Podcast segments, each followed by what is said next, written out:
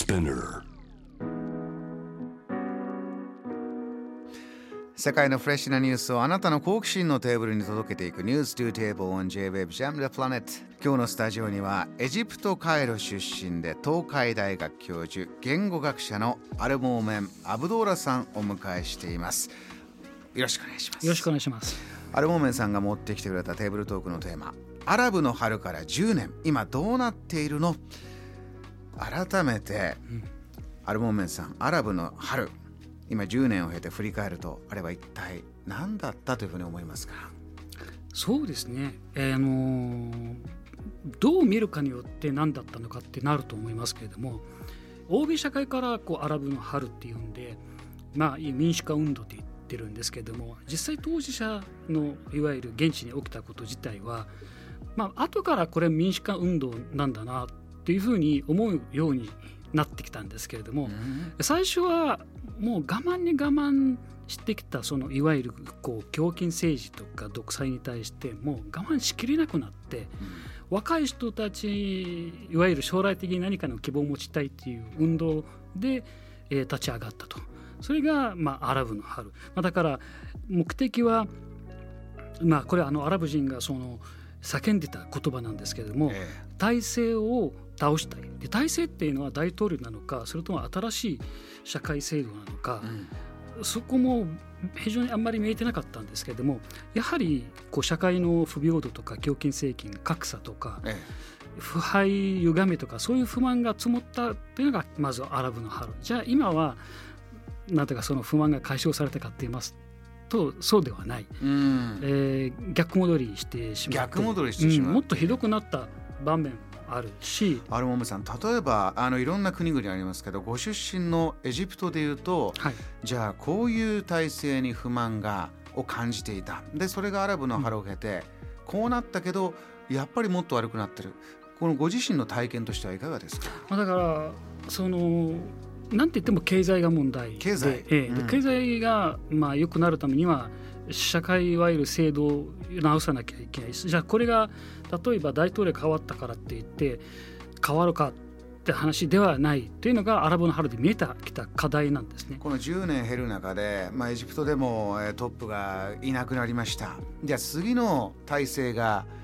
どうなっていったかっていうのを見てみるとそんなにやっぱり思う通りには国民がまあ求めてた例えば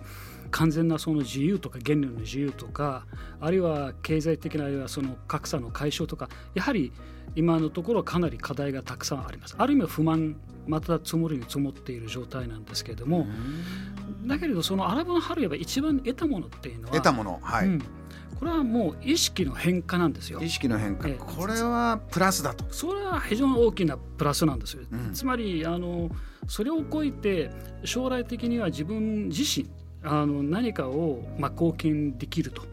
えー一つのその自信とあとは自分自身の問題というものが、まあ、一つ意識するようになったと。それからやっぱり、えーみんな議論するようになってきた。つまりそのそれまでのいわゆるアラブの春が勃発するまではタブーだったいろんなことがそれがある意味では意識の面では変化変革が起きている。アラブの春っていうのは体制政治体制は変化、えー至らなかったかもしれないけれども、はい人たちの意識の変化そのものができたのは間違いないです。あの一人一人が思ってることをじゃあ言葉に出して何かを変えることができるっていうこの意識になったことはかなり大きいということなんです今ね。YouTube を見るとねちなみに YouTuber でアラブ地域世界的には一番多いかもしれない。あそうですか。で社会啓発まあ、やってますしつまりアラブの春もとは政治体制の変化だけじゃなくて社会を変えていこう自ら自分の手で変えていこうそういうふうに率先して多くの若者が立ち上がってるんですね。あの時今 YouTube って言葉出ましたけどその Facebook とか SNS で声がふわーっと広がったと大きなニュースになりましたね。そうなんですそこも一つ当然技術あるいはまあ前の世代が使いこなさなかったあるいはそういうまあ武器持ってなかったその IT その IT に精通している若者たちちなみに若者たちのアラブ人口の中では65%以上なんですね。あの日本だともう高齢者が大変それこそ65%以上と言われてますけどもあちらは若い方がそれだけ多い。そうなんです、うんなので、まあ、そそういう意味では変化終わったじゃなくてえ10年が経ってる今も今アラブの春は現在進行形と言いたいわけですよ。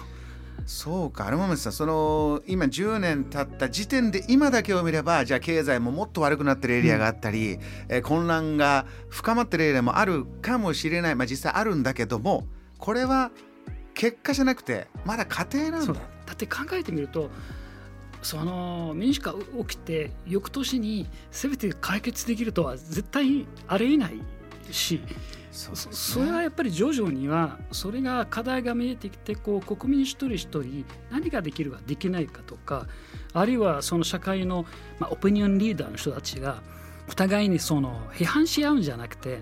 何か協力し合うそういうこう意識の変化こそアラブの春がもたらす。もしアラブの春っていう言葉はアラブの春の言葉自体はそのつけたのは、まあ、欧米社会なんですけどもちなみにアラブ人はそれをアラブの春ではなく、革命と呼んでるんですね、うん、それぐらい大きなことであってそうすると、えー、今欧米社会が民主化これは民主化と呼んでるのは民主化することがいいという価値観の世界だからそう呼んでるけど今の家庭の中で目指してるそのエリアの、えー、次の豊かさっていうのはひょっとしたら民主化ということじゃないかもしれない。だから自分の生活を良くしたいっていうのはまずそのアラブの春のきっかけなんですね。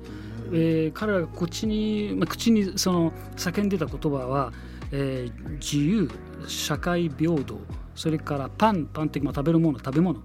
から単純に人間がいわゆるの尊厳が保障できるある社会を実現したいわけです。その手段として民主化なのかどうなのか。しかも民主化っていうのは一つのモデルだけじゃないので当然その国々によってはその民主化のあり方当然あ,、あります、まあ、もちろん例えば日本の民主化とこうアメリカの民主化は全然違うと思いますし、ね、そういう意味でただ問題なのが中東地域っていうのは富の多い地域ではあるので、資源がたくさんある。あの一般の日本の方にとってこのアラブの春ってただこのアラブ人がその操作できる話あるいは自分たちの力で何とかやればできるようなと思われてるかもしれないけれども実際はそうじゃないんですやっぱりいろんなこう利害関係のもとで、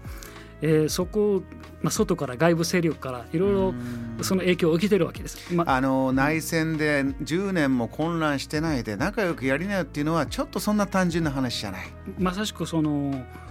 シリアはその通りです。シリアはある程度国民の声がまあまとまっていて非常に平和的なデモ活動だったんですね、はい、途中からロシアが入ってきてそしてからイランが入ってきてもう代理戦争になってしまったわけです。からまあそれはで爆弾もたくさんして街がもうボロボロになってしまって、はい、そしたらもうこれはもうアラブの春民主化ではなくこれはもうある意味ではそのいろんな国のその権力のその争いといいますかね利益の争いの舞台にしてしまったのはそのシリア人自身ではなくそれはもうある意味ではその国際情勢の中の地政学的な変化になったかもしれないけれどもあんまりこうシリアの人あるいはアラブ人に責められないなというのが私は思います。JAM The Planet